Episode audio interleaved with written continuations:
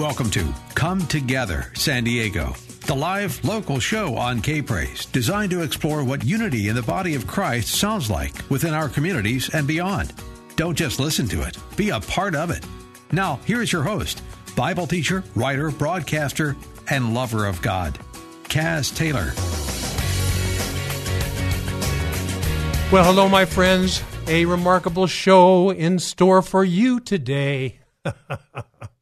You know, uh, there's a scripture in uh, Matthew 24. Jesus uh, is called the uh, uh, Olivet Discourse, and it's the chat between Jesus and his disciples. And in there, he says, he, when they're talking about what are going to be the signs of the times and things like that, the, the Bible says that Jesus said, you know, as it was in the days of Noah, so shall it be in the coming of the Son of Man, talking about them marrying and getting married and uh, eating and drinking and doing all these kind of things.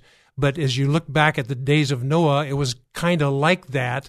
And then all of a sudden, the deluge hit, and uh, only God's eight righteous were saved, and the rest, uh, God uh, dealt with them harshly, shall we say, and wetly. Um, my listening friend, we, we have a co host uh, trying to dial in right now from from um, New Zealand. In fact, he's on the line right now. Let me bring Ross Patterson on for you, and I will introduce you to him while we are on the air. Ross. Yes, can you hear me? We can hear you very, very well. God bless you, Ross. Sorry about that. I don't know what the issue there was, but um, it's not easy dialing. It seems. it's not a problem. Not a problem. It's, it's, it's, thrilled to have you on with me. I was just setting the stage to our, our listeners, friend, listening friends here, and allow me to continue that, and then I will. You and I will hand the baton back and forth because you have so many great things to share with us, but also um, you have some. Uh, news, but also some biblical insights. So we're going to be taking full advantage of you, Ross. I hope you don't mind. Not at all. Just fire the questions away. I'm, I'm ready. Okay. Well, what I'd like to do first, I, am you know, you and I have talked before, or at least uh, texted back and forth before. So, but I don't know exactly the the the point of view that you are coming from about the scripture in Matthew 24 when Jesus says, "As it was in the days of Noah, so shall it be in the coming of the Son of Man." There are a lot of things, and a lot of different Bible expositors will take different launching points from that.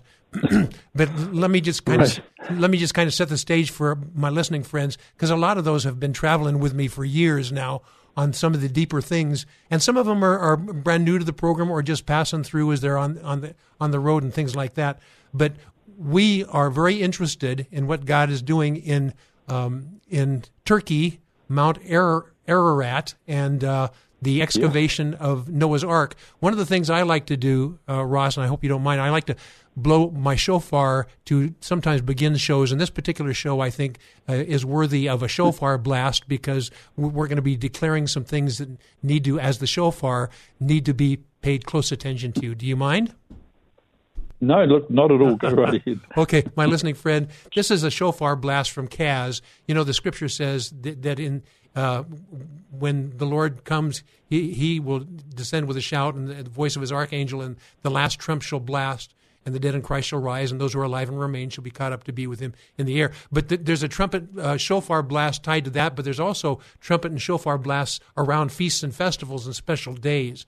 And I'm declaring this a special day, and Ross and I will talk about why it's a special day, but I'm going to blow the shofar first. My listening friend, if you're in the car, just listen intently. But if you're someplace where you can take notes, you're going to want to pay close attention to what Ross Patterson has to say about the days of Noah and the excavation of Noah's Ark in Mount Ararat. So here goes the shofar blast. It's going to be a great show, I can tell you now. Here we go, my friends.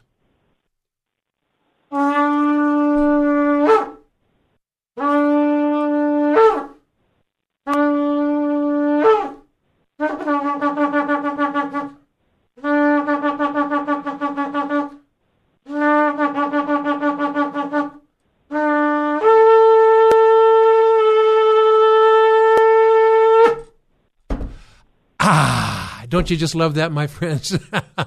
there you go, Ross. I don't know that you've ever, ever had an intro like that. is that is that a genuine horn? Well, it's, it? it's a shofar. It's a kudu antelope horn. It's the larger one. The smaller ones are ram horns. This is a kudu antelope horn. These are both were both used in biblical days, and uh, so wow. so there you go, there you go. But I, I wanted to uh, command attention to the broadcast of this show because you have many things to share, and I don't know whether you're familiar with the, the days on the calendar. It's our July 17th, it's your July 18th, is it not? On Sunday. Yes. Okay. Yes, correct. We're um, yes.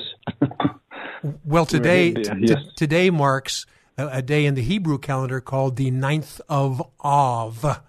And uh, th- th- this whole the date tied to the 9th of Av is when the children of Israel gave a bad report that they were not able to take the land. Ten of the twelve, and the other two said, "Yes, we are able to take it." And God gave them the land, but what did they see? They saw giants in the land, and one of the reasons for the flood was the giants were taking control of the world, and God wanted to have His righteous people protected and saved and released. So that time and this time have much in common. So, my listening friend, I hope you appreciate the time frame that we are in right now, as it was in the days of Noah. I'm going to hand the baton over to you, Ross. Kind of give us a, a brief overview of the who, why, what, where, when, and how of Ross Patterson, and then we will delve into some of the meat that you want to share with us. Ladies and gentlemen, boys and girls, Ross Patterson from New Zealand. Go, go, go. well, thank you, Kaz. It's a pleasure. Thank you. Um, yes, my name's Ross. I live in New Zealand, born in New Zealand, but I have lived in a few places, London and New York for a while. Um, not that that matters. Um, the reason I guess we're talking is to do with this Noah's Ark project, and I guess I could give you a bit of background how I got into that. It's a long, long story. Well, give us give us a three minute uh, elevator speech on that, and then we'll take a commercial break, and then we'll go to resume this for the remainder of these two hours. Ross Patterson. Sure, no worries, no worries at all. Yes, just a little bit of background on myself. I was brought up in a Christian family, um, but as a youngster, perhaps didn't take it too seriously, and as many young Christians do, I, I did the prodigal son thing, you know, in my teens. um, but when I came back to the Lord, I I was working in London actually. Long story, and um, God brought me to a point where He was impressing me. Make a decision. You know, what are you doing with your life? And I really had to wrestle. You know, is what I was taught as a youngster to believe in God, believe that Jesus came. You know, and gave His life for us. Is it true or is it not? Because it it totally changes your life direction. You know, dis, depending on whether you accept a, a savior or not. And so I had to make a decision sitting in this office. I was working in this office in London, just really impressed by God, you know. Now's the time, make a choice. Yes. And so I said, Lord, if you if you're there, I, here I am. Do what you want with me, because I got to a point in my life where life seemed fairly fairly meaningless if it's just living for ourselves. hmm And what But were you? if do? you What was your business at the time, Ross? What was your business? I was computer programming. Yes. Um, a commercial computer program. I was working for a large insurance company at the time, um, sitting in this nice office doing uh, mainframe programming. And um, it just, a long story, but life seems so empty and meaningless if it was just for the moment. You know, if we just live one life and we die and we, you know, Sure. nothing is the result, how pointless is it? Exactly. But if there is a God that, yeah, you understand. Oh, oh, I do. And we've got about a minute and a half left in this segment, so I want you to set the stage for everything that we're, we're going to share in the remainder of the two-hour show. You are you're stirred and uh, and it, playing an intimate role in the excavations and uh, kind of covering the excavations. No pun intended there, but uh, uh, of the ex- excavations in, in um, Mount Ar- is Ar- pronounced Ararat in Turkey. Mount Ararat, yes, it's near there. Yes, yes. That, the region is called the Ararat or Agri, as the locals call it. Region, yes. So Yes. can, can we'd love to spend some time on your heart cry for the reason for this broadcast because I know that there are things going on, but you also have a history, uh, Ross Patterson, of understanding not only the things that are going on now, but the things that were going on in the past. And I don't know how far you d- d- desire to delve into the past, but God says in Ecclesiastes 1, there's things that were, are, and those things that are will be because there's nothing new under the sun. So we're experiencing some things, and we're on the on the cusp of uh, historical breakthroughs that are really not new. I mean, that happened in the past, but we're about ready to see them with uh, uh, eyes like we've never seen before. Isn't that right, Ross?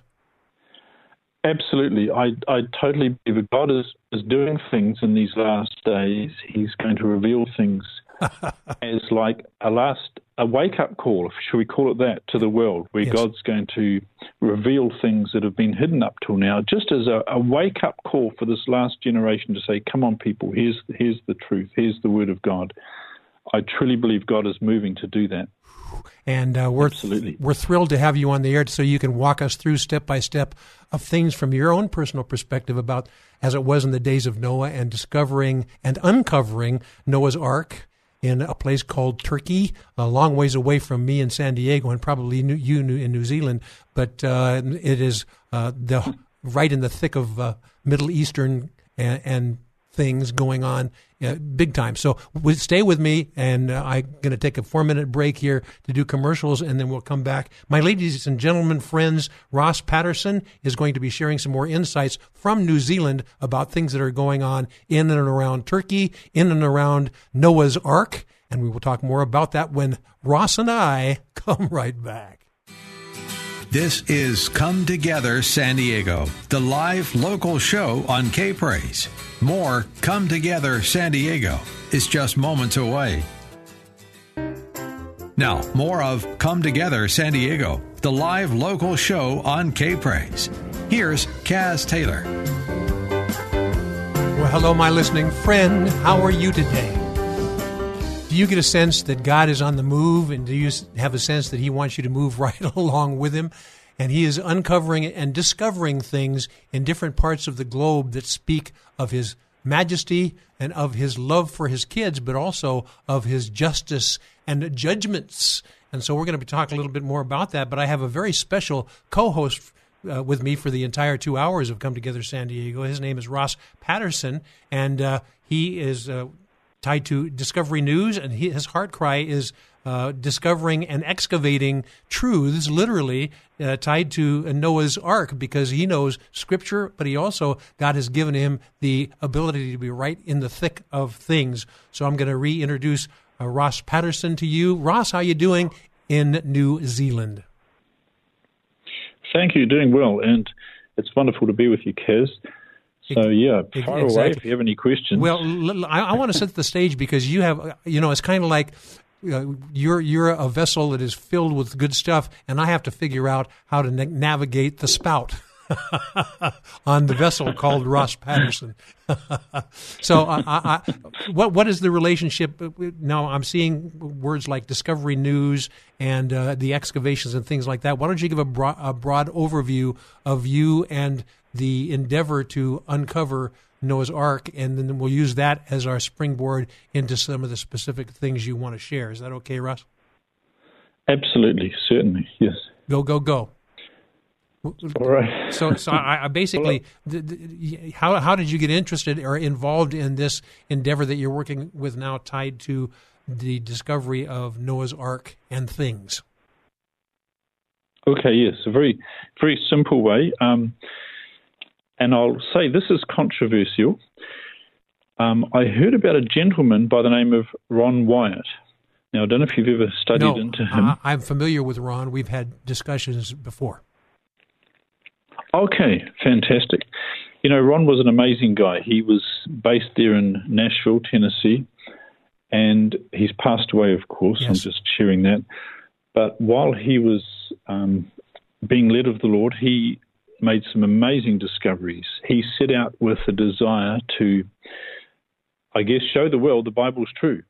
You know, find sites related to the Bible, like where the Israelites crossed the Red Sea, uh, the real Mount Sinai, places like Sodom and Gomorrah. And of course, the first thing he began investigating, an amazing journey that he had, was the Noah's Ark site. Yes a little bit of background. It was discovered back in 1959 by aerial photographs, this particular site we're talking about. Mm-hmm. had stood out on these aerial photographs, and it was published in Life magazine in 1960, a short little article showing this aerial photograph. And the article talked about an American expedition that went to the site, uh, accompanied by the Turkish army, and they visited this this unusual formation in Turkey.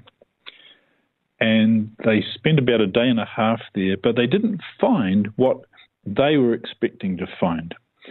Perhaps they had an expectation of, you know, wooden beams sticking out of the ground. Exactly. Who knows what? A few elephants walking around. Who knows? exactly, exactly.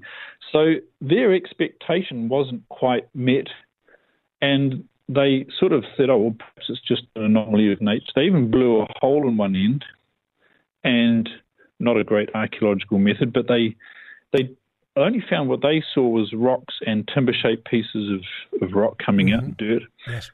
Um, and so basically, it was abandoned for many years. But Ron had seen that article, and when he had the first chance, it was like 17 years later, when his children were older, he flew over there. How he got there was amazing. His two sons accompanied him, and how they got their passports was an amazing miracle story in itself. Um, with such short notice. But anyway, he, Ron and his two sons went over there, and through another series of, shall we say, providential interventions, he relocated the site even though no one could tell him exactly how to get there. And other amazing things connected with it, like giant anchor stones or drogue stones. And so Ron knew this site needed work on it, needed to be investigated, but it was basically buried. And so he prayed, and the following year there was a large earthquake, and the site became exposed. The soil dropped away from around it because it's in the middle of a large mud flow and the site was exposed along the sides and he could investigate it much easier. So he began about 10 years of research on this particular site. And others joined him. There's quite a history of who was working with him. Um, some famous figures. David Fasold, you may have heard of him possibly. Uh, John Baumgardner from Los Alamos, mm-hmm. and others, many others. But essentially, after Ron's about 10 years worth of research, um, and he presented this information to the local governor of the whole region. They could see, hey, what else could this be? It's the right length. Sure. The things that have been found point to this being a buried uh, man made object, a boat shaped object that had various animals on board. And so the governor at the time declared it a national park. Back in 1986, they built a visitors centre and it's essentially been sitting there with a visitors centre ever since. People had applied and have applied over the years for permission to excavate, but for various reasons, that's never happened. One of the reasons is um, there's a large Kurdish, Kurdish population in that area of Turkey and also in Iran and Iraq, and they've been wanting their own homeland, and so there's been uh, a lot of guerrilla activity, Kurdish separatists wanting their own homeland, been battling with the Turkish army. So security's been a big issue in that yes. area. Another aspect too is that we're dealing with Noah's Ark here. This is a, a matter of faith, yes. if you like. and um, even in Turkey, I'll just share this. Now, I'll just first of all qualify this saying, and look, I'm not against education, don't get me wrong. But there is a paradigm, should we call it a paradigm, if you know what I mean by that, mm-hmm. within academic circles, sure. which tends to be evolutionary based, mm-hmm. if you know what I'm saying. no, exactly. If you go to a university, you, you know what I'm saying, exactly. Yep, yep. If you go to a university, the the underlying premise of any, shall we say, scientific study is is an evolutionary. Evolutionary, yes, you absolutely. Know, you, yeah, you know what I'm saying. And, and, this is exactly the same in Turkey as well. The academic system in Turkey, as well as New Zealand, Australia, the United States, you know, everywhere, has that evolutionary basis or bias, if you want to call it that. And so you're up against that challenge as well. When you present, you know, we want to excavate, like if you're saying we want to excavate and document the Hittite Empire. No Yes. problem with that. You want to excavate and document some other site like Göbekli Tepe, a recent one, no problem. But if you say we'd like to excavate Noah's Ark, Yes, suddenly it, it put it puts it into a different category. you absolutely, absolutely. So one of one of the things I, I'm friends with some people in, in Israel right now, that, and the city of David, and there's a lot of ex- excavation going on there. And I think the arguments and the apprehensions are the same. There are people that want to embrace uh, God's word as true and discover things written therein, but there are other people who have made their stance saying, "Oh, those things uh, do not fit with evolution and so forth and so on." So there's a political, there's a historical battle, there's a spiritual battle, all going on all at the same time, focused on specific places, and here we are on Mount Ararat, and that same battle is going on. Uh, spend about one minute giving giving us a, a, a fore, uh, foretaste of what we're going to be talking about in the next segments, and then we will take a break and come right back, if that's okay with you, Ross. Yes, absolutely. Yes. So there is this site in Turkey. Um, scans have been done on it. Um, core drillings have been done. Ron Wyatt did some core drillings and found samples, and all the evidence, and we'll share some of this coming up, points to this being the buried remains of Noah's Ark. Yes. Um, because it's Noah's Ark, not much has been done. There's been resistance, shall we say, over the years in academic circles, even within Turkey, to even touch it or look at it. But that seems to be changing Yes. and that's what we can share coming up is that the doors seem to be opening finally Well, by God's grace. Absolutely, and you you hit it exactly right, right, uh, Ross Patterson. By God's grace, this is the time to have those things uncovered, so so God's word is confirmed, and because He's got plans for His kids in these days, and the revelation and the truths behind Noah's Ark are going to bear much weight in that revelation. So I'm so thrilled to have you with me for the entire two hours on Come Together San Diego, all the way from New Zealand. Ross Patterson. We're going to be talking more talking more about this, and if we whet your appetite, uh, my listening friend, good because there's much more to come when Ross Patterson and Kaz from New Zealand and San Diego, California. Can you believe that? when we come right back. You're listening to Come Together San Diego, the live local show on K Praise. Don't just listen to it, be a part of it at 866 577 2473. You're just moments away from more Come Together San Diego on K Praise. Joel Lieberman from Tree of Life Messianic Jewish Congregation. Lord, we just do lift up the entire region of San Diego from Vista to Chula Vista. Lord, it says in the Psalms, Manayim Gam Yachad, how good and pleasant it is when brothers dwell together in unity. We pray a spirit of unity over our city in the name of Yeshua, Jesus in Hebrew. Amen. Now, more of Come Together San Diego, the new live local show on K Praise. Here's Kaz Taylor. Well, welcome back, my friends. We are studying Scripture not only in the written down part, but also in the current day when these scriptures that were spoken of uh, millennia ago uh, by Jesus and even uh, prophesied earlier and even in, in the book of Genesis. And uh, can you believe it? All these things are crescendoing now. And what a delightful opportunity for me to introduce you to Ross Patterson. He's a remarkable man, and he is not in the United States right now. Oh, no. He's in New Zealand, and uh, he has some insights about the discovery of Noah's Ark. And uh, we've engaged him in the first couple segments, but we've just launched out into some major revelation going on right now. So, without any further ado, let me reintroduce Ross Patterson with you. And uh, Ross, uh, you have the floor. Where would you like to take this? Because you're not a guest, you know, you're my co host.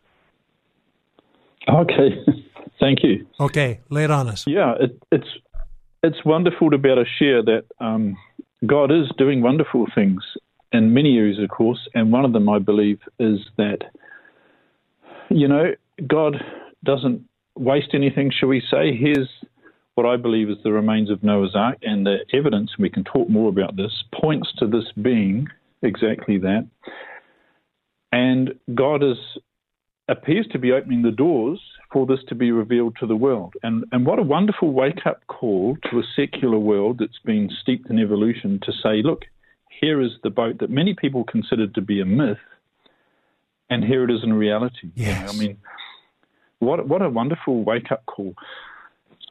You well, know, yeah, unless you have something to lose by embracing that as a wake up call, like if you've you've vested your whole life of fake science and uh, you know uh, different things, uh, political things and things like that to deny it, then you are the biggest threat in the world. And uh, God's smiling because it's this is the time. I believe, Ross. I believe it's the time. Go ahead. Yes, no, that's a very good point. And just just to look at this from a scriptural perspective, there is a passage in Second Peter where it talks about those that are willingly ignorant. Oh, and it's interesting. You, you you read that whole passage, and it's it's talking about Noah's flood. Um, you might be familiar with it. It's in Second Peter chapter three, where it talks about scoffers coming in the last days. My, my. And it says in verse, I can't remember which verse it is, it says, For this they willingly are ignorant of, and you keep reading, it's talking about the flood. So the point is this even if when Noah's Ark, I'll say when, not if, Thank you. Noah's Ark is excavated, there will still be some who will say, no, we don't want to accept it. But do you know what? I think there's a lot of people out there, maybe the majority, who have been bombarded with evolution, but when they're given clear evidence to show the word of God is true, they will listen. And they're the people we're interested in. Preach it, brother. Preach it. Uh, uh, my my heart really goes out to these people who have, you know, a lot of things are going on in the world right now where we're asked to believe government, believe science, and uh, believe politicians and things like that, and we're beginning to realize that uh, they have ulterior motives, and sometimes us believing them can be detrimental to our health, to our life, and to our eternity. So I think God says, now's the time for me to start unleashing or unpacking or uncovering these things. And it is so with uh, Noah's Ark as well. Handing the baton back to you, Ross. Thank you. That's a that's a very good point. Is that you know even the Bible says, "Put not your trust in princes." Yep. Um, again, we're not criticizing good government, but sadly, there's a history throughout the whole of the human race of of um, what can happen when people get in power who wield that power in the wrong way. Yes, yes. So here we are. And, uh, And, and so l- l- let me ask the pressing question for you. You obviously are a man of God, and so you ask the Lord a lot of different things a lot of different times. Why do you think God has included you in this uh, process right now of discovering, uh, cover, uncovering uh, uh, Noah's Ark? What's your your involvement in this, and uh, why do you think God has stirred you to do and be whom you've been stirred to do and be? Well, it's a good question. It goes back to when I gave my heart to the Lord many years ago, and I basically said, "Lord, do with me whatever you wish." You know, um, I believe we should all give our hearts 100 res- you unreservedly to the Lord, and um, I think God has blessed that. Maybe I was in the right place at the right time. And let me just say this too: I, I'm not taking any credit at all for discovering this site it was thanks to the persistence of Ron Wyatt to to pursue the site when it had been forgotten and ignored for so many years. And his heartfelt desire was to have the site excavated. He tried many times. Maybe the time wasn't right. Um, I don't know. But if, if there's one person as a pioneer we could point to, it would be Ron Wyatt, and I feel privileged to be able to follow in his footsteps, so to speak. You know the expression, standing on the shoulders of giants. You know the expression. Yes, yes, yes, Um, yes. So, so you're here, and so, so exactly what's your responsibility, or what's your uh, uh, part that you're playing in this, Ross? I, I was not really clear about this. I saw Ross Patterson, and I saw Discovery News, and I saw the excavations. So, I'd like for you to help us uh, shed a little light on this as we dive deeply into this topic. Yes. Well, I've been blessed. Uh, I met Ron Wyatt. We invited him to Australia many years ago. And since he passed away, I've been invited many places to take seminars. I've been to Australia, the US, to Japan, many Pacific Islands to, to share my involvement because I was able to stay with Ron Wyatt before he passed away. Yes. I've been to the Middle East about 17 times now, I think, to research um, these things, the sites, for example, you know, Red Sea crossing, done a lot of diving there. Been to Saudi Arabia, to the Mount Sinai that people are talking about now. Um, and of course, visited the Noah's Ark site many times. Ever since the first trip was in 2000, so we're talking 21 years ago. But a, how I got involved in what's happening now, I was able to meet with the governor of Agri about four years ago, and he, the governor of Agri, controls the whole region. He's the the top man of the government in that area, if you know what I mean. And we were able to talk with him and say, look, we would love to excavate this site. We showed him all the pictures, the scans that have been done, um, the measurements, the samples that have been done. And he very graciously said, yes, you can. Why? And we were blown away, to be honest. yes. The thing is, um, local governors don't issue dig permits. That's the job of the ministry back in Ankara. Um, but having him on side was a huge step forward the fact that he was gracious and said, Yes, I'll help, you know, where yes. I can. Yes. And nothing seemed to happen for a couple of years. And I went back to Turkey beginning of uh, 2019 to visit a professor of archaeology at a university nearby. And we sat down with him. This is arranged by a good mutual friend of ours. And we shared with him the scan results, the pictures, and everything. And he was intrigued because the Turks know about this site, but it's sort of, a, I guess, a bit like the Loch Ness monster. You know, it's in their in their um, consciousness, but it's never taken too seriously. and we showed him the scans of the site, you know, which show the hull shape. We showed him the lengths. We showed him the samples, the animal hairs and animal droppings that have been extracted from it. And he was intrigued. He'd never seen this evidence before. And he said, Well, okay, what I'll do is this I will apply to Ankara to get permits to do a scan, a thorough scan of the site myself. And he said, If we get good results from that, I will then apply to Ankara, to the Ministry of Tourism and Culture. That's the ministry that oversees these things. He says, I will apply then for an excavation permit, and you can be part of our dig team. Oh, Ross, that's I remarkable. was thrilled. I was I was over the moon. You know, this was a providential meeting. You know, and I was back in New Zealand, and about a month later, my friend called me up. The guy who met, introduced me to the governor and to this professor, he called me up and says, "You need to come back to Turkey this week. We've got a meeting in Ankara. You've got to come back." So I was on a plane a couple of days later, and we'd been invited to meet an organisation in Ankara whose goal it is to develop archaeological sites. Now, their goal is called TUTAP, which stands for Tourism and Promotion Platform. They work with the ministry to develop sites. Their goal being, of course, is to help uh, encourage tourists to come to Turkey to see Yes. all the wonderful um, sites they've got there. They've got so much heritage there, hmm so many archaeological sites in Turkey.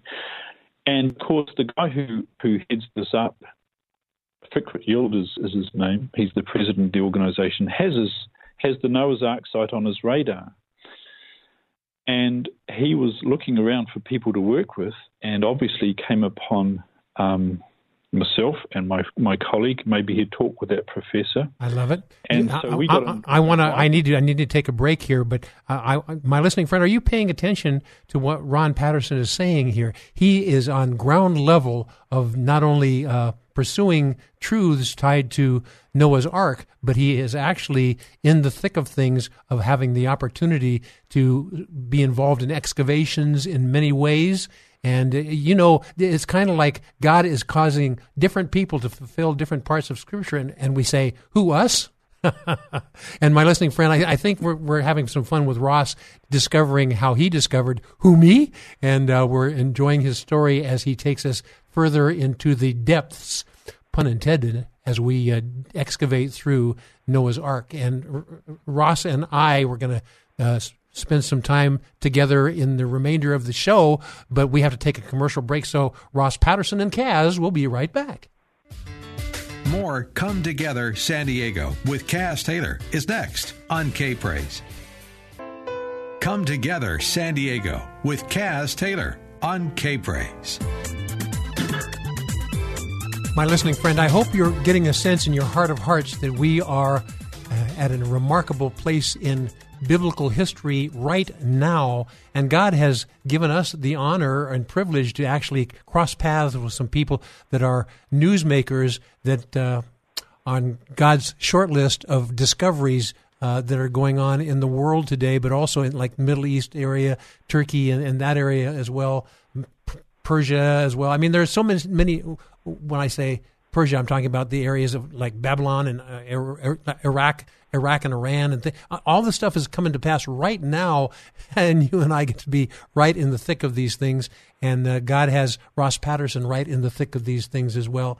Uh, and Ross, I'm sorry to have interrupted your story. You were talking about you and some of your uh, compatriots and uh, how the process of uh, the, the willingness of governments and individual people to help with the excavation or at least move it forward began. So I, I wanted to. We've got one more. This is the last segment of the first hour, and then we have the entire second hour as well. So I'm going to have you continue the story, but we want to. I, I, I really want to get to uh, the the depth of the excavations and some of the things that you know that you're discovering in your heart of hearts. But before we do, would you be so kind as to, if you have some web information or some book information or anything like that that people can find out more about the Ross Patterson, uh, that would be great.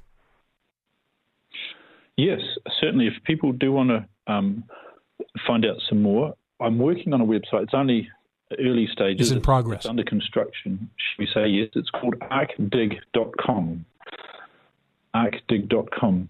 That's the website for the project that we're we're building. If you go there now, it's still got a lot of placeholder stuff in it, but we're building it up. Um, there is some videos. There's a great video on uh, YouTube, which a friend of mine who has a film ministry uh, recorded, outlining the project about a 28 minute video. Yes. Uh, if you go to YouTube and look up Revelation 18 Media, look up that um, that YouTube channel. Revelation 18 Media. Very good. Yes, Revelation 18 Media. You'll find in there. Uh, there's a good 30 minute program outlining the project from where to go, and there's some other clips in there too. Well, um, very good. Well, you know, you have our my listeners with bated breath, literally right now. What's he going to say next? Next, what's he going to share with us on what is has been and is being discovered? So we're giving a little backstory in the first hour here, so that we can launch vigilantly into the excavations in the and and and your your perspectives that you're discovering into the second hour. So continue your story here for this segment. My listening friend, you don't want to go away. You want to stay tuned for both hours of Come Together San Diego with my co-host, guest, and newfound friend Ross Patterson. Go Ross, go. Well, maybe we should share some of the, the compelling reasons why this site needs to be looked at thoroughly. Yes.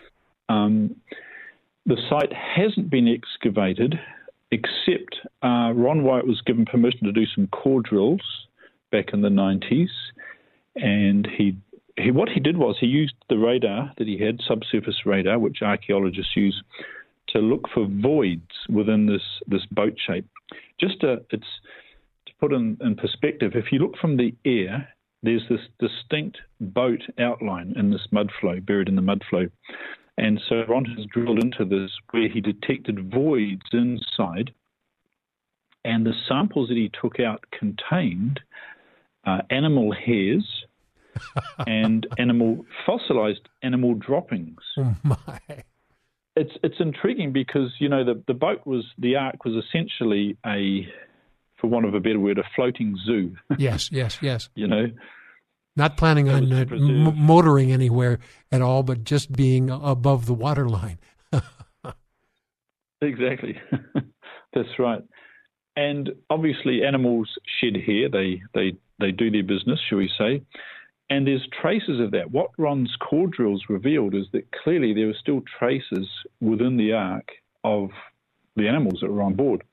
And when they had an expert in the States look at the animal hairs he could confidently say, "Oh, this is from the cat family. This particular here. Oh it has color bands on it, so it must have been a spotted or a striped um, of the cat family. So what was it? Was it a cheetah or a tiger? We don't know, but clearly it's an animal that's not native to Turkey. No. Um, also, they found uh, broken off piece of an antler that had been petrified. And because you, know, there's some animals that grow antlers every year, then they shed them yes. annually. And so clearly on the ark, there were animals that grew antlers and shed them, and they found the base of an antler in their in their core drills. They found um, fossilized droppings, and we found I found one of those, and we had it thin sectioned, and you can see it looks like little grains in it, like perhaps Noah was grain feeding the animals on the ark. My. Um, which makes sense, obviously, because grain's quite a high, you know, nutrition food as opposed to storing lots of bales of hay or straw. yes, exactly. Maybe he, he put grain on board.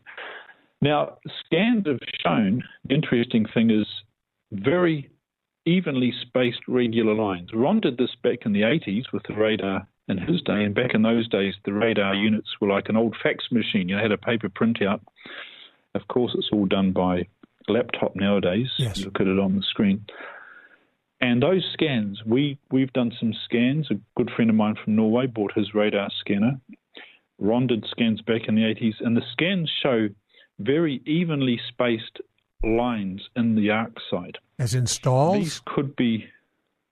Well, that's the thing, exactly. My. These could be the partitions between stalls. The exciting thing about that is when the site's excavated, it should be very clear where the individual stalls were. And obviously, within each stall, you will find, say, the hairs and droppings from a particular type of animal. For example, you might find in one stall, say, gorilla hairs and gorilla droppings. Oh, my. And in another stall, you'd find, I don't know, pick an animal, giraffe hairs and giraffe droppings. You know what I'm saying? So it should be quite possible to plot out a zoo plan showing where the different animals were based on the forensic evidence that's been left behind. You're blowing my mind, Ross. You're blowing my mind. Amazing. Wow. So that's potentially the detail that's left.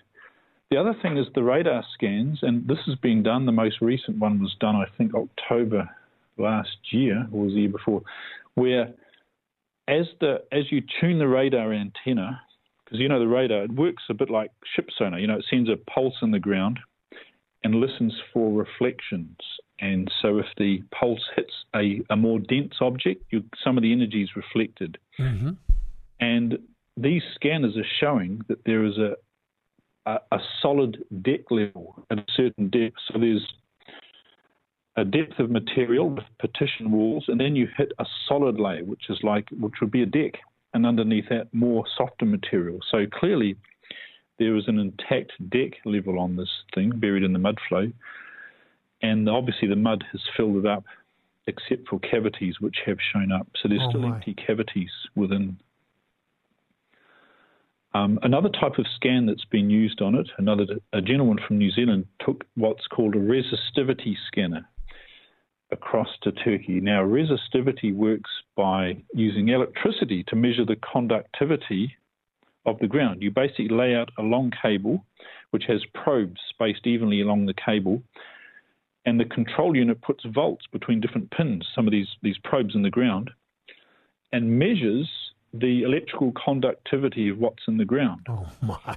And you might say, what does that show? Well, it's actually very interesting because, for example, an empty void has higher resistance than, say, wet soil. My.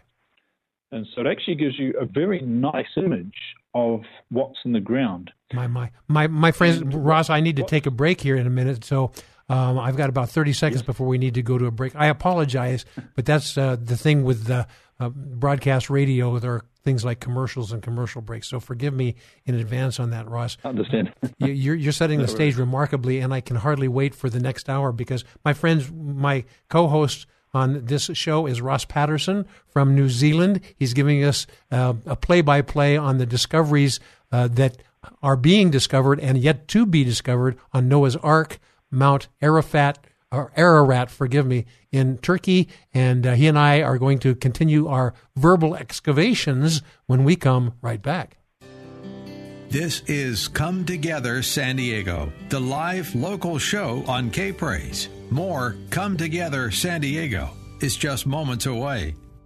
KPRZ, San Marcos Poway, and K29CR Encinitas, FM 106.1, North County, AM 1210, San Diego, K Praise. Time to get off your couch and back to church. Come together, San Diego, with Kaz Taylor on K Praise. Hello, my friends.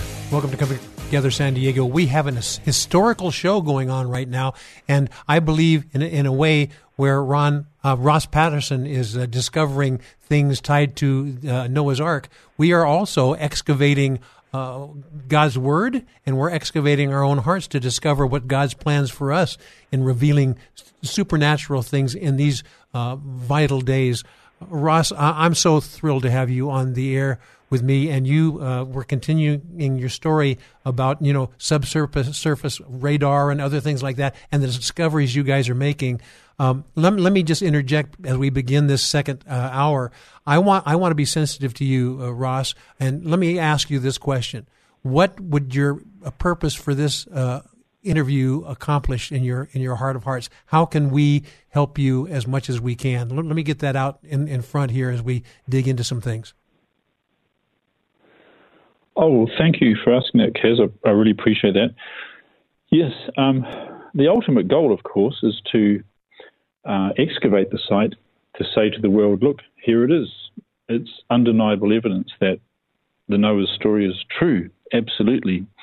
That's going to be a huge, big plus, you know, for the Bible account of, of history, you know, Genesis. So, yeah, w- any help we can get will be much appreciated. Of course, there's fundraising. Sure. Sounds like we always want money. You know, money absolutely makes the world go round. So funds are much appreciated. Um, of course, there's going to be um, a lot of people involved. We do have a university, the largest university, uh, has signed a protocol with TUTAP, uh, Anadolu University. So we have the academics on board for this project. Um, but of course, we can need volunteers. Sure. The university can provide a, a certain size dig team, but volunteers will be welcome to help um, down the track, and that can expedite the process. Obviously, be carefully supervised sure. by Anadolu University, but those who want to actually get hands on, there will be provision absolutely oh made my. for that. So let's talk about the fundraising, uh, uh, Ross Patterson. Is there a way that people can find out more about uh, providing resources uh, for this? Yes, um, on our arcdig.com website, it's still under construction, of course, but there is a donate page there. People are impressed to give. And let me say thank you very much for those who, who do give. It's all appreciated. Um, and we're going to put videos, we're going to have uh, blogs as the, as the process starts and videos day by day, you know, progress um, when the excavation begins. Also, we're going to have background information um, so that'll be a, a, resource point, that arcdig.com website. Oh, my. And as we mentioned before, if you look for the Revelation 18 Media YouTube channel, there's some information there already regarding this project. Oh my my my! I need I need to share with you some insights that God has given me. You know, as you can tell, I'm excited about things like this. I get very excited uh, about the eschatology of the Bible, God's promises, and the times that we're in right now. We're seeing those promises being literally excavated before our very eyes. Now, I, there's a man I, I need to connect you with. His name is Jim Barfield. You may have heard of the name. He's tied to the Dead Sea Scroll uh, a project called the Copper Scroll Project, and he has been in the you know the okay. caves of, of Qumran uh, and has discovered um, what it was. It was called the uh, the Copper Scroll, and he's discovered that it ha- it's literally a roadmap for things that are buried uh, in, in certain places around Israel, and these things he's discovered that they are, shall we say, the first temple artifacts things like uh, you know temple right. artifacts and gold and silver and precious metals and things like that. He even believes that he has discovered uh, Aaron's breastplate. So, so, so, uh, what God is doing? You, I'm taking a step mm. back, Ross, and I'm saying what God is doing. He's taking people like Ross Patterson and my friend Jim Barfield of the Copper Scroll Project, and he's putting people in key positions to when the time is right to fully excavate and discover these things, God's got His kids in place to showcase what God's character and what His plans are doing. My friend, you don't want to miss what God's doing in the world today, and Ross Patterson is one of those guys. Continue your story. You you were talking about the I, I don't know whether it was the uh, what the radar device or whatever the different equipment was, but continue that story into this segment, and then we're going to no pun intended, or actually pun intended, we're going to dig more deeply as we go. Ross Patterson. Thank you, Kaz. You're welcome. Yes, um, exactly. We're just running through the, the lines of evidence that, that shout loudly, this, this is the site. And one, of course, is the radar scans, and this has been done since the 80s, back in the days when Roland first started doing that with the old paper printout machine. Yes. Up till today, where uh, the modern machines that record it all on a computer and do 3D models, it gets clearer and clearer that this is indeed, in fact, the the resistivity scans I mentioned before. Uh, there's a website a New Zealand guy has set up called Noah's Ark Scans.nz, and he shows on there the resistivity scans, and the shape of the hull of the ark is very clear. It's quite amazing. Other scans that we've done, one type of scan we tried was a magnetometer scan. Now, a magnetometer, uh, here's a little bit of a science lesson. Um, you know, the Earth is like a big magnet, it has a, yes. a, magnetic field around it, and that's how a compass works. You know, the needle aligns itself with the Earth's magnetic field. Now, a large metal object, like, for example, a, a boat, will distort the Earth's magnetic field. That's how, for example, the Navy has anti submarine aircraft. They can fly up and down and detect where a submarine is because a large metal object like a submarine, even if it's submerged and out of sight, leaves uh, evidence of where it is because it's distorting the Earth's magnetic field around it. Yes. And that, that's what a magnetometer can detect, you know. And so we used a very small magnetometer on the site to see if there's a presence of metal inside the site. And yes, the results were absolutely positive. There's metal buried within the site. Now we know the ark was made of wood, but obviously it must have had metal fittings. Oh, absolutely. You know, to bolt all the timbers together. So, so all these lines of evidence are saying, "Hey, this is a man-made buried object." The other interesting thing is, if you measure the site and say, "Okay, the Bible says it was 300 cubits long," it's interesting if you go back to the days of uh, Moses. Mm-hmm. Moses was learned in all the wisdom of the Egyptians, it says in the book of Acts.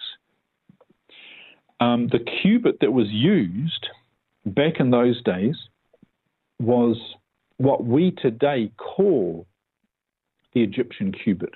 Mm, my. Now, it's referred to today as the Royal Egyptian cubit, but it was known as the universal measurement back in ancient times. In fact, this is even alluded to in the book of Ezekiel. It talks about the ancient measure, the cubit of the ancient measure. And we know exactly how long that cubit is because they find them in Egyptian tombs. It's 20.62 inches, or for people who are into metric, it's 52.4 centimeters.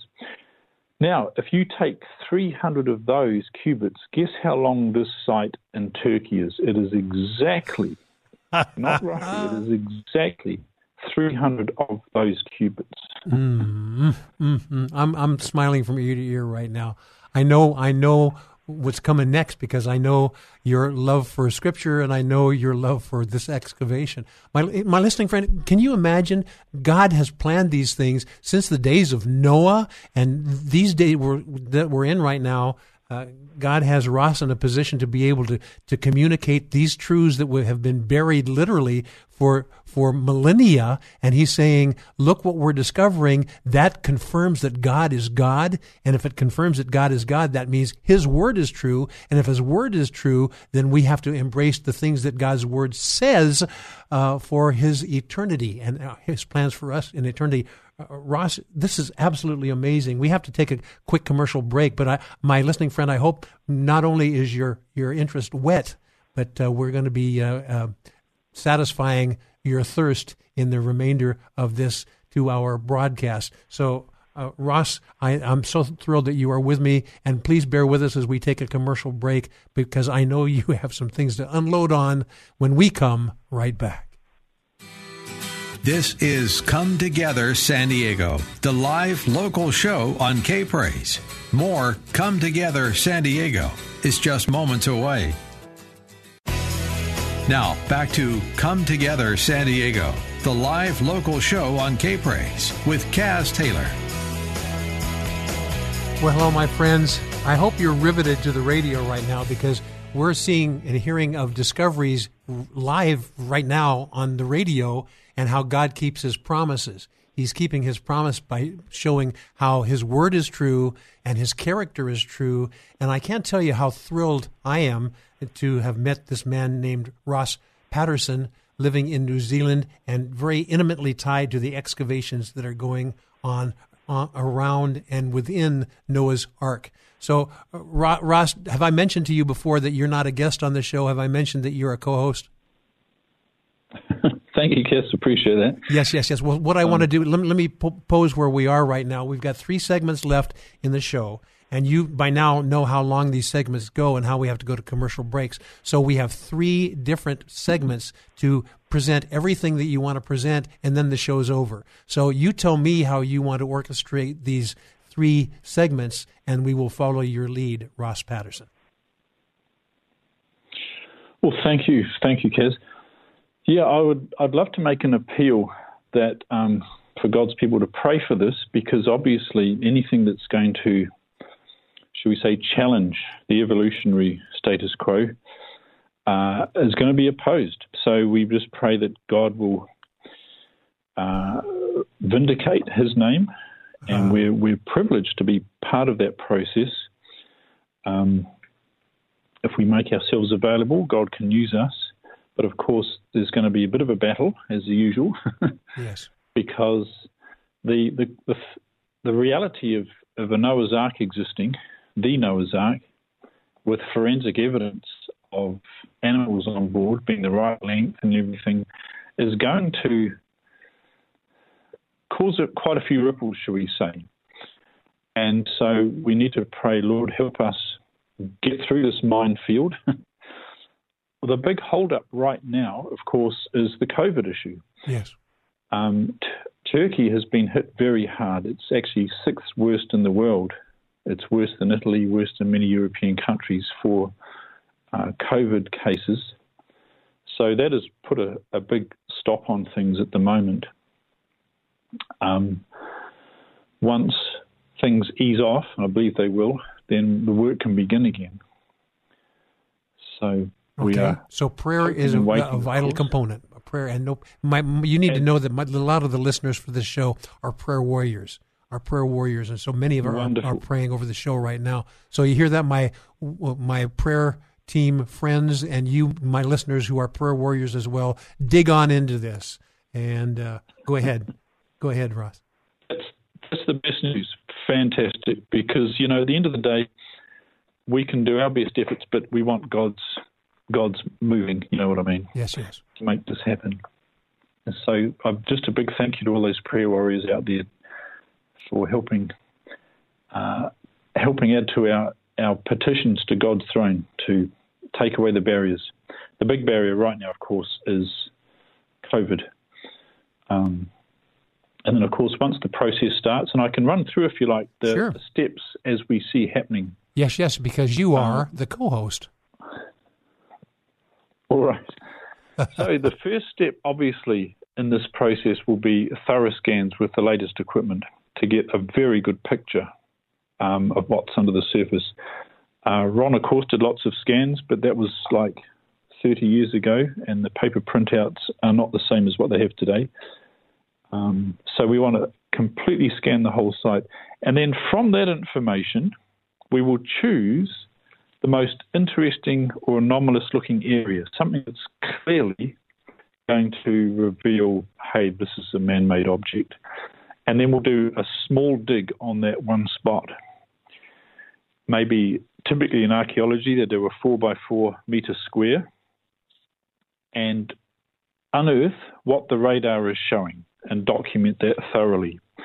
So we can show to the critics or even those sitting on the fence, hey, look, the radar is showing a man made structure. And when we've dug, you can see clearly this is boat structure here. Yes.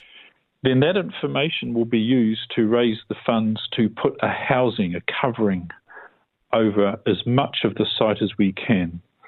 Because typically on an archaeological dig, especially one that's exposed as this place is, you need to put a covering over it.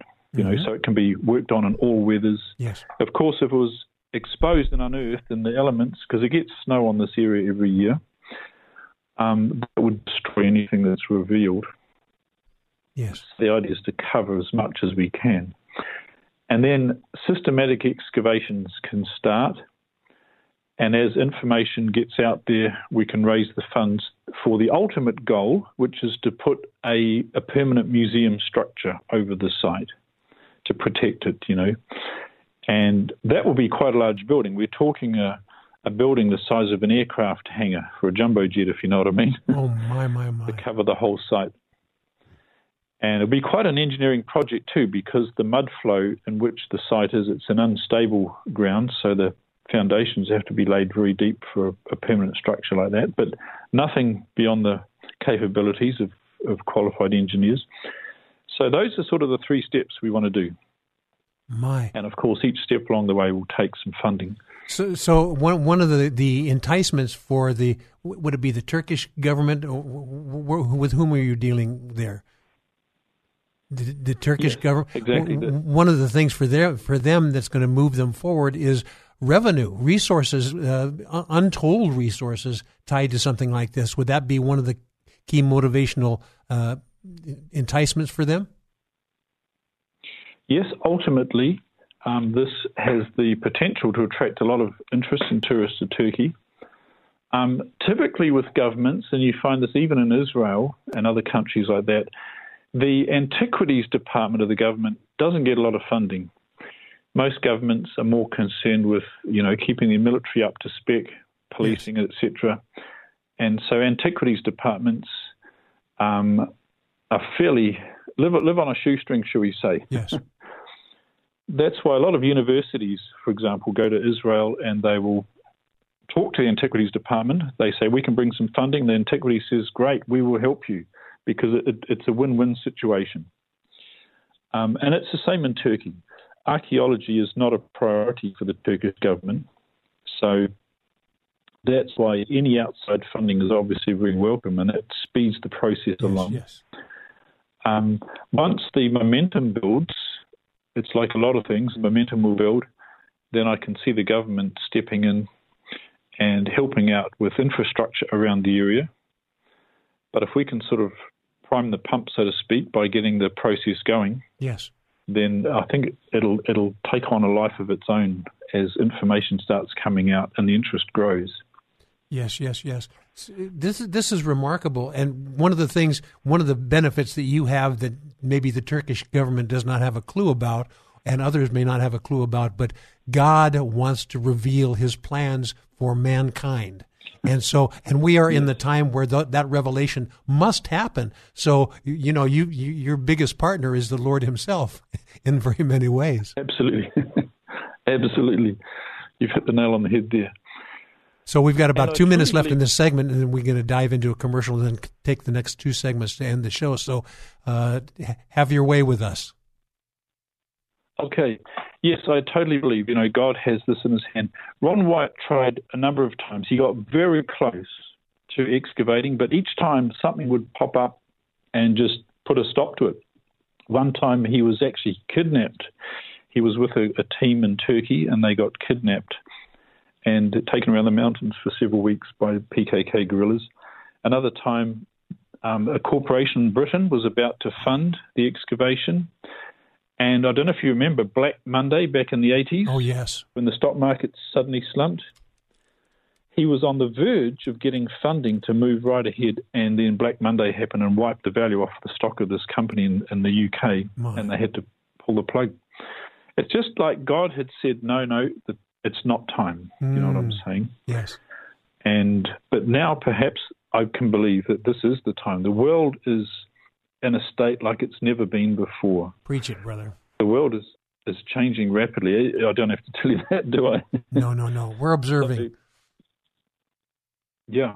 So this could be the time. I I can personally believe it is. I can I can't speak for God directly, but I believe this is the time when God is going to let the, pull the stops out, so to speak, and give the world a last wake up call before He returns. You know, I can oh, truly my, believe my. that.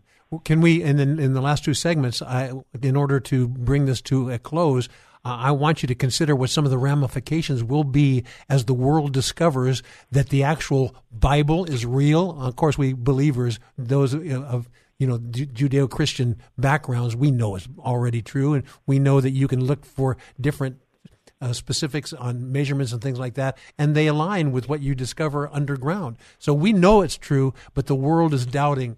And so we want you to talk a little bit about the speculation of as these things, uh, revelations come to pass, how is this going to Im- impact a world that desperately needs the the creator of the universe? Can we can we do that as we delve into the next two segments after the commercial break? Absolutely, absolutely. Uh, Ross Patterson, I can't thank you enough for joining us on this two hours. My listening friend, I hope you're engaged in this. This is revelation happening right before your very eyes, but it may also be tied to your in- interactions one way or another, how God might want to have you involved in something like this. So, Ross Patterson and I are going to excavate further tied to Noah's Ark when we come right back. You're listening to Come Together San Diego, the live local show on K Praise. Don't just listen to it, be a part of it at 866 577 2473.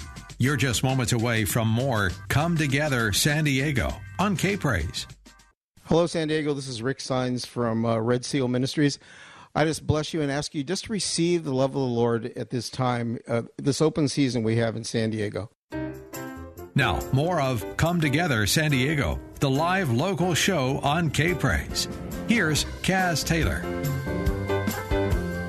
Well, my friends, mm, we've opened up a fire hydrant here, and it's a topic that God is very interested in, and He's very interested in you and I being interested in it. It's called the discovery of Noah's Ark and God's plans that are attached to that. And I can't tell you how honored we are to have my co host all the way from New Zealand, Ross Patterson, with us, and he is helping us excavate uh, spiritual things and also uh, with an intent to excavate natural things as well. So, Ross, I want you to continue. As you know, as my co host, we've got two segments left, and I want you to bring to fore everything that you feel needs to happen between now and the close of the broadcast, and uh, perhaps uh, sharing a little light. I, I, I, know the revelation has hit you about w- the times that we're in, and you are so honored to, to be placed in a position to uh, bring something into awareness, and God saying, I love my I love my guy Ross. I love my guy Ross because he's a faithful servant. Watch what he can do. And so, uh, my listening friend, I want to give uh, Ross an opportunity to uh, tie these things together. But let me ask you a question. Now th- we're talking Noah's Ark, so it's got to be what like five thousand years ago or something like that. What's your guesstimate on that? Well, if you look at biblical chronology, um, the flood was forty three hundred years ago which is a long time. That's yes. a long time in anyone's language. Um, so uh, we're not looking for a pristine condition boat. I guess not. being buried in a mud flow. But clearly, from what's been, you know, the scanners showed and the drills that Ron did and other samples that are found on the surface, there is going to be more than ample evidence when the, the soil is removed and to, to, show that this was indeed a 300 cubit long boat with lots of rooms that had animals on board in the mountains of Ararat. I mean, can you think of any boat in history that matches that description? No, no, no, only one. And you have to kind of believe in God's word to be able to believe that. And I think that's the crux of the matter, isn't it, Ross? Absolutely, and and that's what it's all about. It's it's it's to show to the world that hey, uh, sure, God's book, His Bible, has some challenging things in, shall we say, yes, things exactly. that you think, wow. And some look at it um, as a fairy story book. For example, in New Zealand, where I live, very secular society, one university did a survey, and only 10%, one out of 10 people in New Zealand believe the Bible can be trusted. Most people think, well, it's perhaps embellished or fairy stories. But what more clear evidence could you have? A story like the flood, Noah's flood, and here's the vessel, here's the boat itself, the remains of it, in exactly the condition you'd expect. Oh my! And I believe God's going to do this with all those discoveries that Ron made. The Red Sea crossing, there's huge potential for that. Yes. Excavations on the seabed, Mount Sinai. There's ministries now that are sharing about Mount Sinai in Arabia. It's fantastic evidence coming out of there. The yes. remains of Sodom and Gomorrah. Oh, there's fantastic evidence for that. All these things are just shouting to the world, hey, pay attention to God's holy book. It's, it's absolutely historically true, and therefore we need to trust it in terms of what it says about salvation. Oh my, my, my, my. So, so let's uh, uh, extrapolate from this. God, you know, we can't understand the fullness of God's thinking because He's God and we're not. But we can kind of understand when we start to understand His character why He wants to reveal these things and perhaps the urgency as now. Um, and, and how can this impact an, a disbelieving world, and how can this, you know, force the enemy's hand to to deal with these things in ways they were preferring never to deal with ever. you know what I mean? But yes, exactly. You know, it's interesting. You look in history when God has done something significant to get people's attention, like Noah preaching before the flood. Human nature being what it is, it, there's a sad track record of of the response. You know, Noah, his you could say his preaching wasn't very successful. There was only eight, seven other people got on the boat with him, and that was his family. Even in Jesus, when he came and preached, you know, at the end of his ministry, there's a whole mob saying, "Crucify him," and Pilate says, "Why? What has he done?" You know, it's yes. sad that human nature has not got a good track record of listening to God. But at the end of the day, God wants the warning to go out, and the honest ones will listen, you know. Yes. And, and that's, I guess, the plan here, because the whole world is not going to suddenly sit up and say, hey, we were no, wrong. No. But there's going to be honest people that will hear the message and recognize this as the truth and will respond. Just as when the disciples went out preaching about Jesus resurrected, you know, they went to the synagogues first, it says, and usually they were they were told to go away or you know hounded out of town. But Peter and Paul, um, you know, the disciples persisted, and they raised up churches. So it's going to be the same today. The majority will reject the message, but the honest ones will will, will take heed and. Oh and act on the message. My, my. Let me let me ask you a question. That's what's going to happen. Uh, uh, let me ask you a question. You're an observer of human nature as well as uh, Scripture and things like that. Do you sense there are there are people that we would call the ecclesia, ecclesia, or there are people in, in in Judaism that have a burning desire to understand Scripture and things like that. These are the ones. Uh, we're the ones that are going to be the first uh, into the mix on something like this. But there's a whole group of people wouldn't you say, Ross, that are just totally in between? Of course, there are those who are sold out the other direction, and God can do something supernatural for them, but the immediate target would be for God to take the people that are meandering around, not really caring one way or another to have that revelation in their eyes that God is real and the times that we're in are real and we need to make decisions and commitments to the Lord so that He can uh, embrace those commitments with His promises being fulfilled. Would you say that that's accurate? A group of people in, in the middle? You've hit the nail on the head there. Yep, you've hit the nail on the head. There, there's folk like you and me. Look, we, we don't need these discoveries to believe in the Lord. We, right. we have you know, that word burning in our heart already. And there are folk talked about in Second Peter chapter three that no matter what you show them, even if a, a plaque was found on the ark saying Noah and Son shipbuilders, you know, they're not going to believe. but oh. there are people in between who, you know, people get bombarded with the media, evolution, etc. But they would respond if they heard the truth, you know. And they're the ones that we want to give opportunity, you know, share that message, share the word of God, saying God's word is true, despite what the media and the, the academic world will say. Give them that chance, and I believe a large a large number will respond when they hear the truth and see. Yes, yes, yes. You, you know, in, in the, the, Gospels and in the uh, Olivet uh, discourse, it, it talks about and the kingdom of God must be preached, and then the ends will then the end will come. The kingdom of God is yes. really the revelation of what the kingdom of God is, and how can you how can you deny the kingdom of God when His promises in the Word are being proven, like Noah's Ark, and as I talked about as well, you know, some of the vessels that are going to be discovered in in Israel itself. These things are proof positive that God's word is true, then I, as as a passive guy who said, "Yeah, maybe, maybe not," I have to reconcile looking in the mirror and say, "This, these things are true. What am I going to do about it? If God is God, I need to serve Him. But if the enemy of God is really what what I want to embrace, I need to serve that. Everybody's going to have that reckoning, and uh, we there's some decisions that need to be made, and I think God has got my new friend Ross Patterson in right in the thick of these things. We've got about one minute left in this segment, and then we're going to close it in the last segment. Any words of uh, stirring encouragement? I know you've got it embedded within you, uh, Ross. So uh, lay it on us in, in, in, about a minute, and then we're going to take the last segment to tie all these loose strings together. Ross Patterson. Thank you.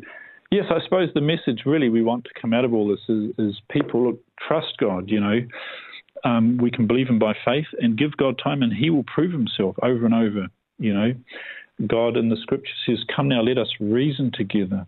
God is a reasonable God. You know, He He gives evidence, and I believe that's what's coming out of these discoveries is that God will give concrete evidence for those that need it, and I believe there's going to be some wonderful concrete evidence. When I say concrete, I mean tangible, yes. you know, evidence that you can see and photograph.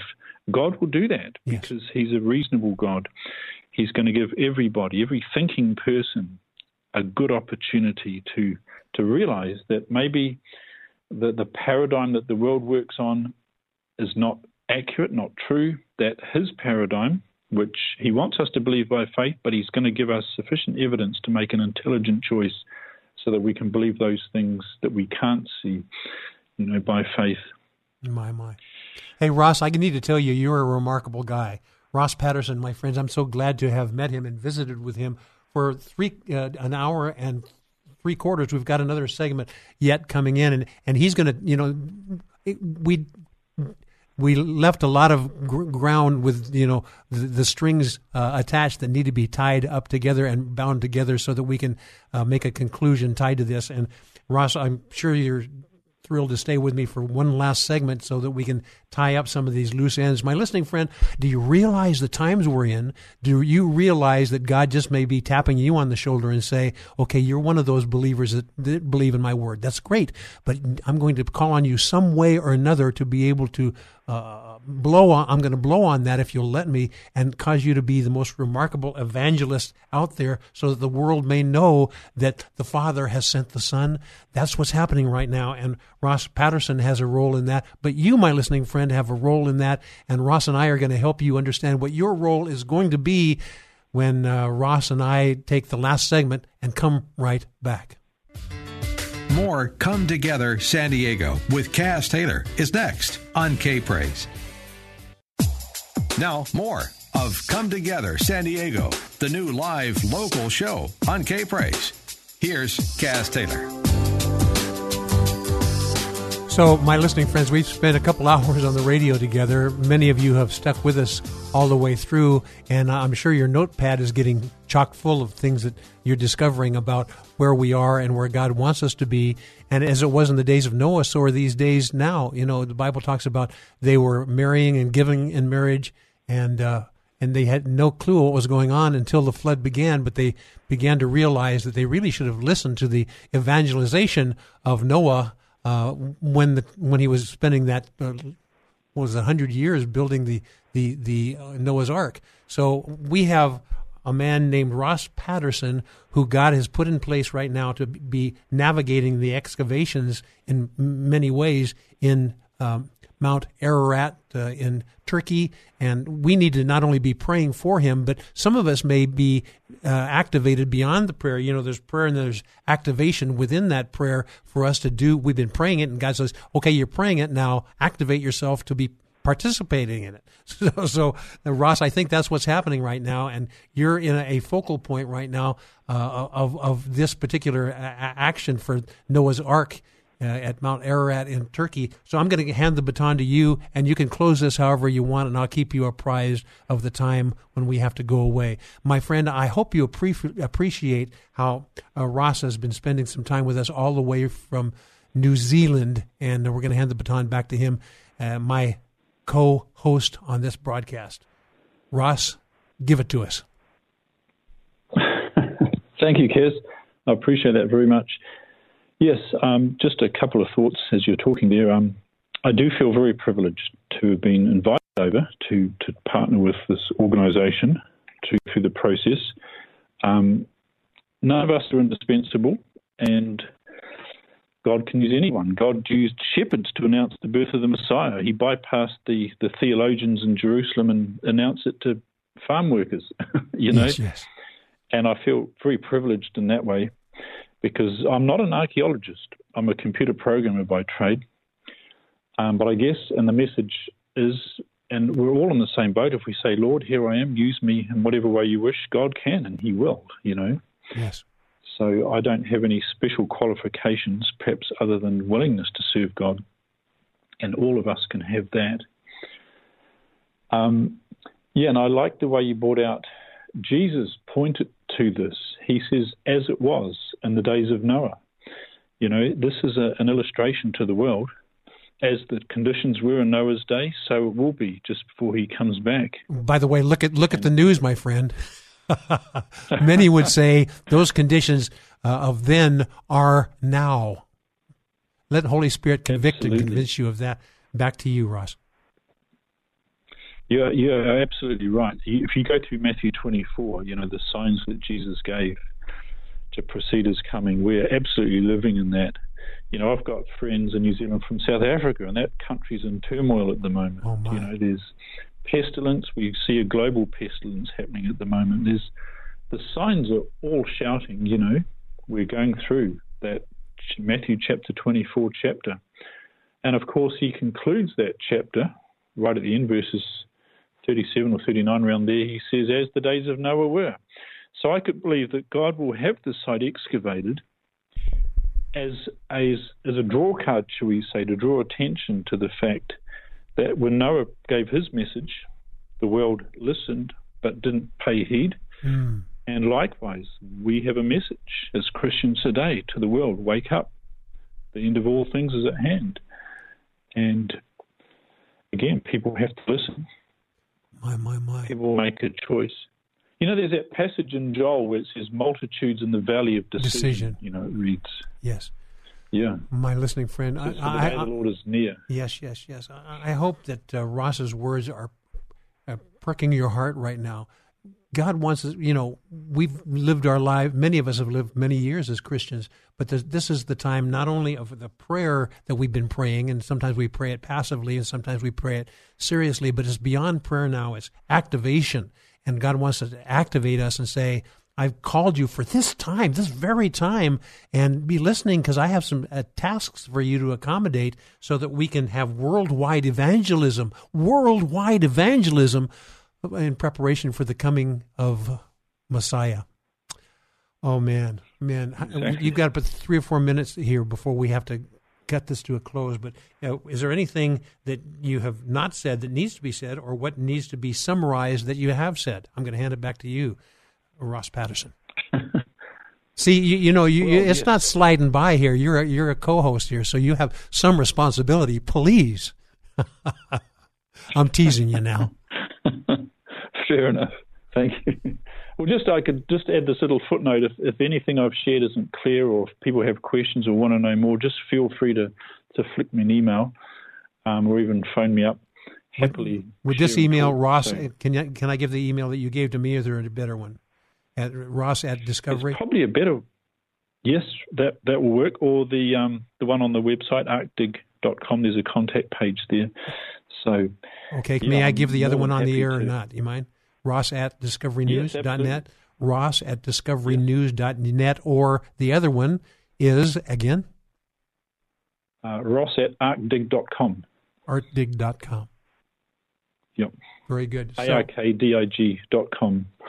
Very good. Okay, we've got a few remaining. Remi- rem, I can say these words. I actually can because I'm an announcer. We have a few remaining minutes in this show.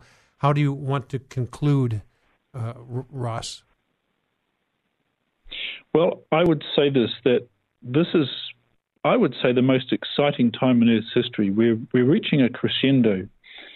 You know, um, everything's coming together. The events foretold in Matthew 24 are happening. The unfulfilled prophecies in Revelation are on the verge. We can see the, the stage is being set up like never before for the fulfillment of of the book of Revelation, the unfulfilled portion. So, Lord, we just say, Lord, guide us, help us through the minefield that life is. We know that if we stay close to the Lord, no matter what happens, God can preserve his people. You know the story in Daniel chapter 3 when Daniel's friends stood up against mm. the, the, the command of the king to bow yes. down. Meshach, Shadrach, what a Abednego. decision. My, my. Fiery flames, that's yes. Them, that's them. I mean, for them, that, that was it. That was a death sentence. But, you know, God vindicated them in front of everyone else who'd, who'd, who'd bowed to the pressure and, and, and bowed to the image. Um, God vindicated them in front of everybody. And God wants champions like that, you know, people who stand for God despite a world that's trying to swim the other way. You know, it's, oh, absolutely. It's, um, and what a wonderful opportunity we have. And I feel very privileged to be having been tapped on the shoulder to, to help initiate this project. Yes. And so if people want to help, either financially or in the flesh, come along and help. I'd love to hear from them. And once again, the communication, the, the, connection for, for them uh, to tell to tell you that they want to help and ask what ways they can be of help. Once again, the connection information, the contact information. Yes, you can email me at ross at arcdig.com or the other one, ross at discoverynews.net or visit the website and um, there's that uh, YouTube channel, Revelation 18 Media, has some good videos on there. A friend of mine set that up, and there's some details about the project amongst the videos there. So, and thank you, Kaz, for the for the opportunity to Oh, share. you're welcome. Appreciate the invite very, very much. You're welcome. My listening friend, you have an assignment after this broadcast. You have an assignment. You need to be praying for uh, what God is doing in uh, places like Turkey. Are you kidding me? Yes, absolutely. He's doing things also in what we would call Iran and Iraq. He's doing things in Israel. He's doing things uh, in Saudi Arabia. He's doing things all over the Middle Eastern area to bring glory to Him.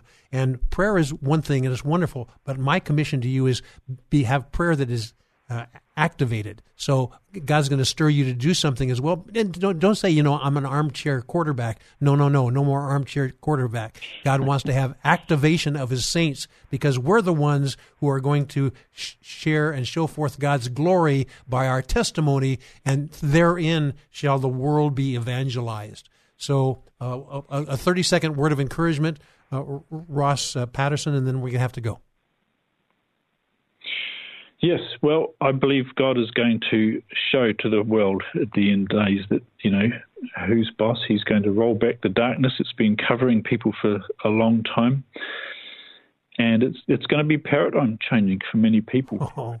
But the key thing is this when we hear God's voice, when we hear the truth, follow it through, chase it up, listen to it, you know. If it means a sacrifice, it's worth it. To follow God is worth sacrificing everything. You know, Yes, what yes. what could we possibly give up that that is of value compared to accepting God's call on our lives? My, my.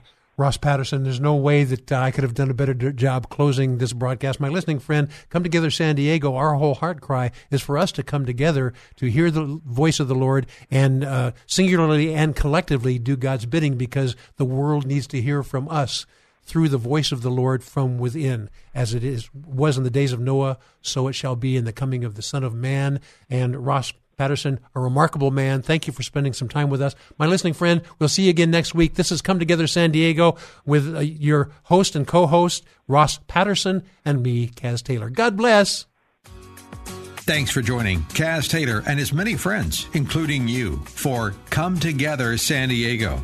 Join us again next week as we explore what unity in the body of Christ sounds like within this county and beyond on Come Together San Diego. Tell a friend, tell a neighbor, tell a coworker, and then let's all come together San Diego next Saturday from 5 to 7 p.m. on K Praise.